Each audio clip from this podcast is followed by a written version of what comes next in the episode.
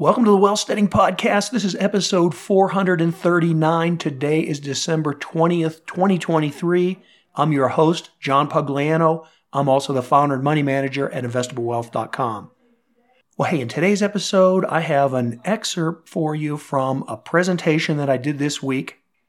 And in this presentation, I'll be reviewing investing themes for 2024 and giving you some of my re- review and commentary on that. This is also up at the YouTube channel. So if you want to watch it and follow along with the slides, go ahead and check that out. And so without any further ado, here's what I think about 2024. Hey, hello, good evening. My name is John Pugliano. I'm the um, host of the Wealthsteading Podcast, and I'm the founder and money manager at investablewealth.com. Uh, I got just a brief presentation for you tonight. I'm going to talk quickly through several of these slides. We'll have time for questions, and then I'll be around all evening as well if you have any additional questions.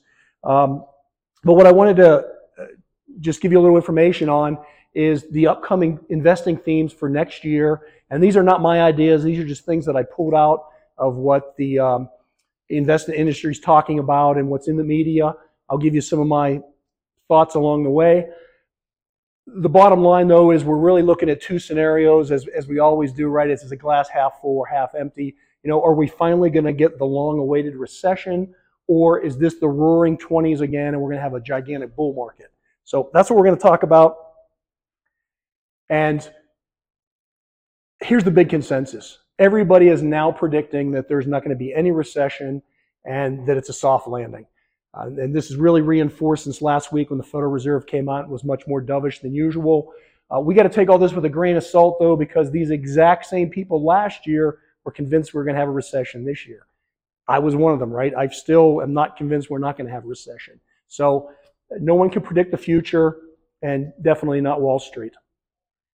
The, the big thing to consider here is that GDP this past year, when everybody was expecting a recession, was 2.8%. That's gross domestic product. We're only predicting 1.5% next year. So a real slowdown, almost half as much growth next year. But at the same time, they think that corporate profits in the S&P 500 are going up double digits, like 11 to 13%. So um, the thought is that because of productivity improvements, you know, with the people that have been laid off and with all the uh, artificial intelligence and the advancements in technology, that we're going to somehow make uh, make all these earnings up, even though we have a slowdown in growth. Again, I'm not sold on that, that, that that's happening. And what really concerns me is if you know all of our earnings right now are based on that double-digit growth. And so if you look at price per earnings ratios on the S&P 500, we're at about 20 with that kind of growth? What if we only get 5% growth, right? Now that just, you know, the market would have to possibly adjust 15 or 20% to compensate for that. So that's what really worries me. But what we have seen through 2023 is a rolling recession. Remember about this time last year, housing went into a recession.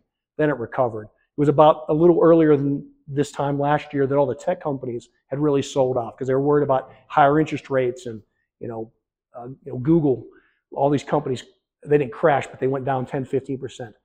They obviously all came back um, much more than that this year. So we're just seeing that rolling recession, which will probably transition through uh, 2024. Again, what concerns me the most and why I've been really bearish this year, not I haven't been bearish, I've been just very concerned about the overall economy, mostly in cash, in money market funds, because they're paying a real rate of return, which we haven't seen in about 15 years. But the bottom line is that leading economic indicators have been declining for 19 consecutive months. We've never had that kind of a decline in leading economic indicators when we weren't in the midst of a recession. And the only thing that's really kept us out is the low unemployment rate. And you know, when you look at all the people that um, retired early or never returned back to the workforce from COVID, I think that's what's kept the unemployment rate low. Um, immigration's back up; people are returning back to the workforce. So we'll we'll see if um, if unemployment stays at where, where it's at. The Fed is predicting increased unemployment. And generally, whenever you get a bump in unemployment, no matter where you start, when the rate goes up, you generally see a decline in corporate profits and we go into a recession. So I haven't given up my hopes for a recession yet. Hey, John. On that last slide, productivity and layoffs, is that a politically correct term for massive inflation? That's, Uh, no, that that isn't not so much forecasting inflation. That's more about profits without people.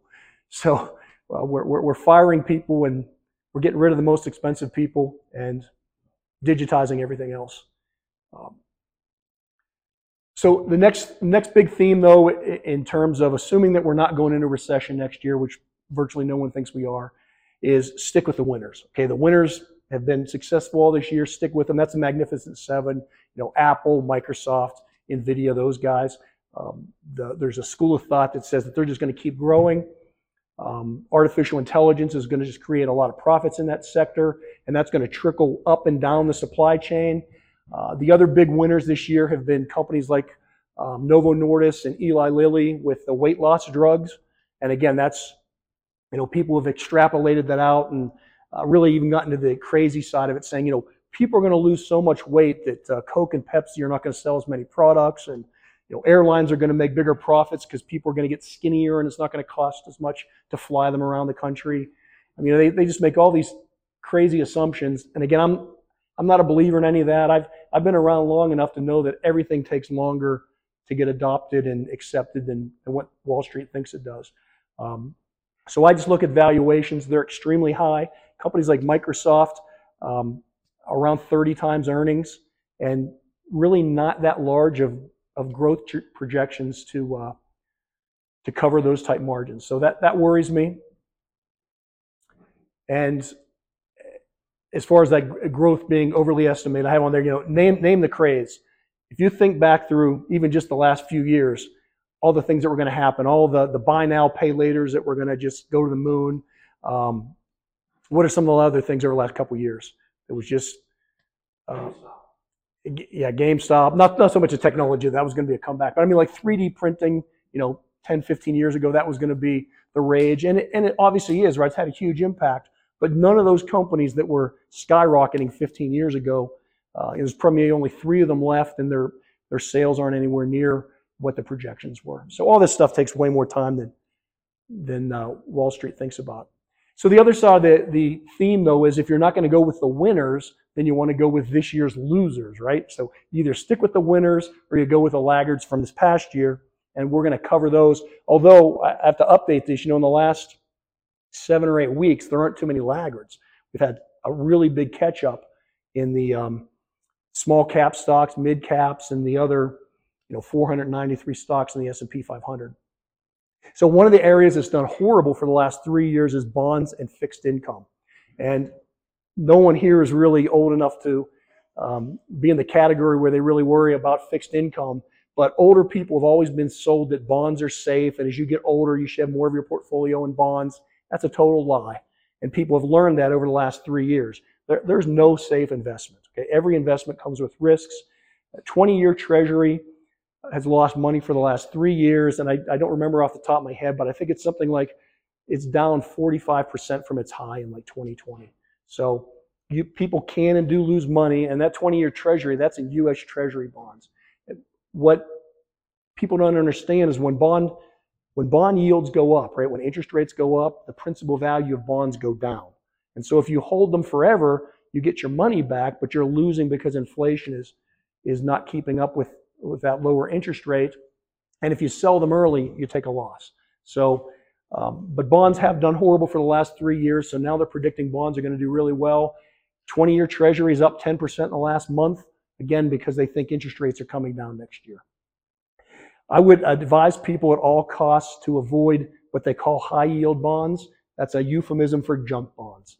Okay, they're high yield because they're like subprime loans in the real estate market years ago. They're high yield because nobody really wants them that that um, understands the risk reward ratio. So stick with investment grade, and I think you'll be fine. The other thing to remember is that again, interest rates are probably going to come down next year. It's an election year. They want to uh, they want to spur the economy. We also have declining inflation, you know, calling it disinflation, because it's not that we don't have inflation, we just don't have as much inflation. So it's disinflation. So rates will come down, but the Federal Reserve only controls the, the front end of the curve. So like the overnight rate. And they set that right now it's at it's at about 5.35%. So the, the, the Fed Reserve, the Federal Reserve rate is higher than you're getting in your money market funds or any of those kind of things because they're trying to, uh, you know, dampen down the economy. What they don't control though is the long end of the curve, things like the 10, 20, and 30 year bonds. And we're running the risk now of them, if they, if they reduce interest rates enough, we could get the problem that we saw in the 1970s where we just had runaway inflation. The Fed is conscious of that, and I don't think they want to create that kind of inflation. So they may pull the front end of the of the um, bond yields down. We won't get as much in our bank accounts and things like that. But mortgages, uh, 10-year and longer treasuries, I think will stay fairly high uh, because you think about it this way. Right now, and if any of you looked at trying to buy a house lately, I know a couple of you have just recently bought one. There's there's a shortage of housing, right? So housing sales have tapered off because interest rates have gone up. It's made the overall cost of housing go up. If they lower interest rates, the people that have the money to buy the house will just pay more for the house because there's a shortage of houses. And that just spurs inflation. That's what happened in the 70s, and that's the conundrum they're in now. Okay, other laggards that are people are betting on. And again, this is just kind of they've done they've done badly this year, so they're going to do good next year. That's the philosophy. Healthcare and utilities are, are top of line on that. And the thing about healthcare and utilities, if you go back about two years ago, 18 months ago, when everybody was worried about the inverted yield curve, they told everybody, well, we'll buy utilities, buy healthcare because they do well in a recession. Well, we didn't get the recession, and people overpaid for healthcare and utilities. And so this past year, they've come down and haven't performed well. And now they're just telling you to buy them back again. They're still overvalued. I don't, I, I look through these every day. I screen for uh, price per earnings ratios, growth ratios.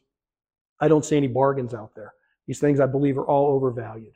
Um, the one area that was looking pretty good seven weeks ago is the equal weight version of the S&P 500. That's a ETF. If you follow ETFs, that's RSP.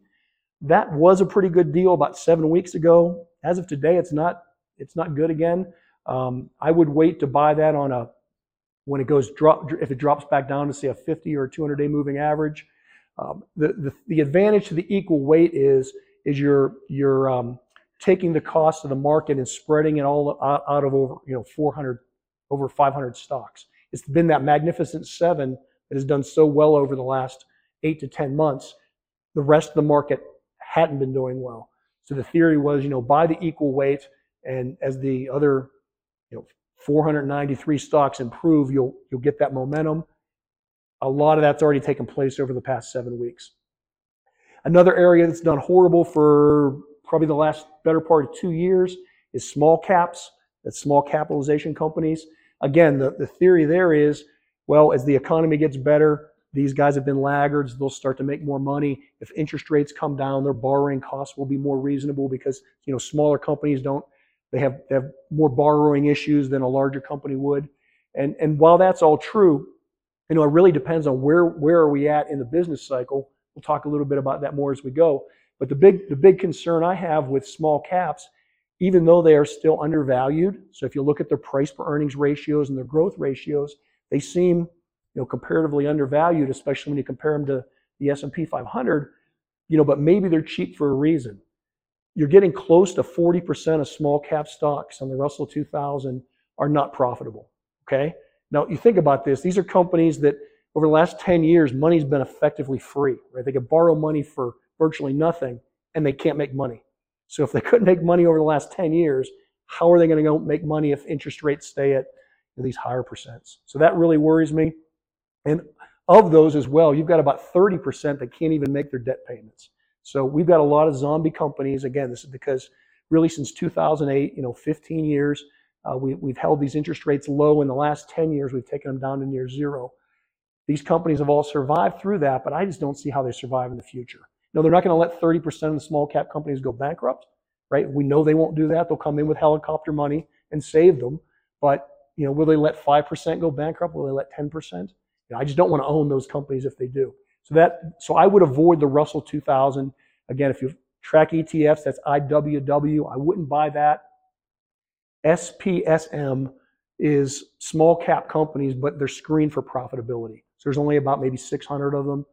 That's where I would put my money if I was going to invest in small caps through an ETF. Personally, I would buy individual stocks though. I'd pick the ones that I think Um, have there high high productivity and low debt. Okay, and that's really my mantra for really forever, but especially as we go into 2024. I want to own a company, high productivity, think not a lot of employees, small amount of employees, and um, very profitable and, and no to little debt. That's really the companies that I think are going to survive any type of a downturn. They're equally going to do well in an uptrend. International emerging markets. Again, this is another one that they performed pretty badly. Just in the last few months, they've done better, but they've done poorly. Um, emerging markets have been down probably for 10 years. If you look at a chart of China, um, China really peaked in 2008. The Chinese large large cap companies peaked in around 2008. Think about how long that is. Um, then they crashed somewhat after we did. Um, they they've recovered over the years. They recovered pretty well during the early part of the pandemic when we were shut down, but they've gone right back down again. They're reopening last year. About this time last year, everybody was telling you buy Chinese stocks. They're reopening. You know they've been shut down for two and a half years on COVID. It's the place to invest. That lasted for about three months, and then it's just it's down probably 35, 40 percent from there. So I'm skeptical that these companies or these countries that haven't done well in the past I don't think they're necessarily going to do well now. Um, Germany, all over the news last week, the German DAX, that's kind of like their S&P 500, it hit an all-time record high. Well, not if you look at it in dollars, because think about over the years how much the euros come down. So if you were buying the DAX through an ETF like EWG, you're still about 18% from the past high. So a lot of this is funny money. You have to, when you're investing in foreign companies, you have to always be very conscious of the currency exchange. And right now, as many, we were just talking about the BRICS nations earlier with someone. Um, whenever you hear someone talk about the United States, how bad it is, how horrible our currency is, how we're not going to be a reserve currency status, all these things, someday those things may come true. Bottom line, the United States is the best house in a bad neighborhood, right? We're the tallest midget we are we are always going to be head and shoulders above these other countries. Look at a company like country like Germany, because they lost their tie to Russian natural gas. They're facing the energy crisis that the U.S. faced in the 1970s, and that's when we had all that hyperinflation, um, all the all the things that that put our country in a tailspin for 20 years is happening to Germany right now. Um, they'll probably work their way out of it because they've survived. I mean, look at Daimler Benz and Siemens, and you can list all the German companies. They've been around for 100 years. They'll eventually survive, but they've got some rough, I think, rough times ahead of them. Also, when you're, when you're looking at ETFs in general, but specifically when you're looking at international ETFs and emerging market ETFs, dig down in and see what you're really invested in and what kind of trade volume they have. A lot of these ETFs have very narrow holdings. You know, maybe they own 50 positions uh, you know, it's not like they're owning hundreds of stocks. And some of the smaller countries, like earlier in the year, people were really excited about places like the Philippines and Vietnam. Yeah, those markets did really well. But if you look at the ETFs, they're very thinly traded. And they're fine when things are going up, the price goes up really good. But then all of a sudden, when things get bad and you go to sell it, there's no buyers. And so you can really have the bottom drop out um, below you really quickly. Something else has worried me all year is geopolitical issues, any kind of black swan events. You know, again, the market's doing fantastic now. You go back about eight weeks ago, and Israel gets uh, attacked by Hamas. Um, it seems like there's just something going on every couple months. Uh, attacks in the Red Sea right now. Uh, it wasn't much publicized, but about four weeks ago, there was another pipeline in the North Sea that was, uh, I don't know, it wasn't blown up. They, they think uh, a Chinese ship came in and dragged, dra- uh, dragged an anchor across it to, to break it um, with both. And they've, they've had disruptions of internet cables in the North Sea as well as another gas pipeline. So there's just a lot of hot spots around the world. And you know, I'm not worried about a major meltdown or catastrophe, but just all these little things add up. And when you're paying 20 to 30 times earnings for some of these companies, and you look at the geopolitical risk, I, I'd like to keep at least some of my money in cash and collect the five, five and a half percent you're going to get in money market funds. Uh, one final thing on international markets. GDP next year for global markets is predicted at 2.7. Okay, that's that's like nothing. You know, China used to grow at, at uh, 12%. And their, their, their, China's number now is about five, and that's their official number, so they're probably really only growing about three. But you know, the whole, if you think about the whole world's only growing at 2.7 next year, um, how are we going to get these double-digit margins? Uh, and you know that the you know the numbers that we get fed by all these organizations, whether it's the our inflation numbers or Wall Street numbers uh, with growth and things, they're all fudged, right? It's all balance sheet engineering. But you you can look at real market conditions by looking at how things like commodities are selling. And right now, gold is going up, oil's coming down, even though Saudi Arabia's cut back on production. So oil prices are coming down, copper prices are stagnant, and gold's going up. So that tells me that people are really worried about either inflation or some type of um, black swan event that's driving the fear up with gold going up. Because at the same time, if it was just a devaluation of the dollar or if it was inflation, oil and copper would be going up as well. And you're not seeing that. And kind of speaking of gold, little fuzzy chart here. Um, there's available on my website if you want to get a clear version of this. But this is looking at 2008 financial crisis. And this is the late, late part of the business cycle. And this gets back to where we are right now. You can see in, this is summer of 2007. Gold, this is gold, this is the S&P 500. Gold and the S&P 500 were stable and then started to go up. And then the economy cools off, right? And this is long before we really knew of a housing crisis. But you can see the market was going down at the same time gold was going up. So someone knew, right? The smart money knew that there was going to be problems ahead and the market was going down. That was the late side of that cycle. It was the end of the, house, of the housing crisis before there was a housing crisis, or as it was advancing. After the housing crisis was over, and this is 2012, so a good two years after the, um, the bottom of the market, a lot of people were still holding gold, and you can't see the numbers here, but this is like 35%. Over a two-year period, gold went down 35%. So when people say, you know, oh, you should hold gold because it always keeps its value, that's not true. But you should also not hold the S&P 500 because you saw on the other slide, it goes down as well.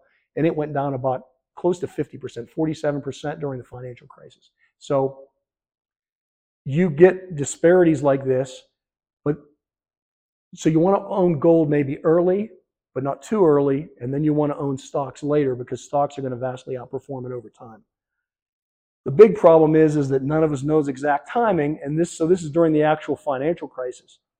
Everything went down, right? Gold went down, S&P 500 went down, oil went down, uh, copper, everything goes down during a recession.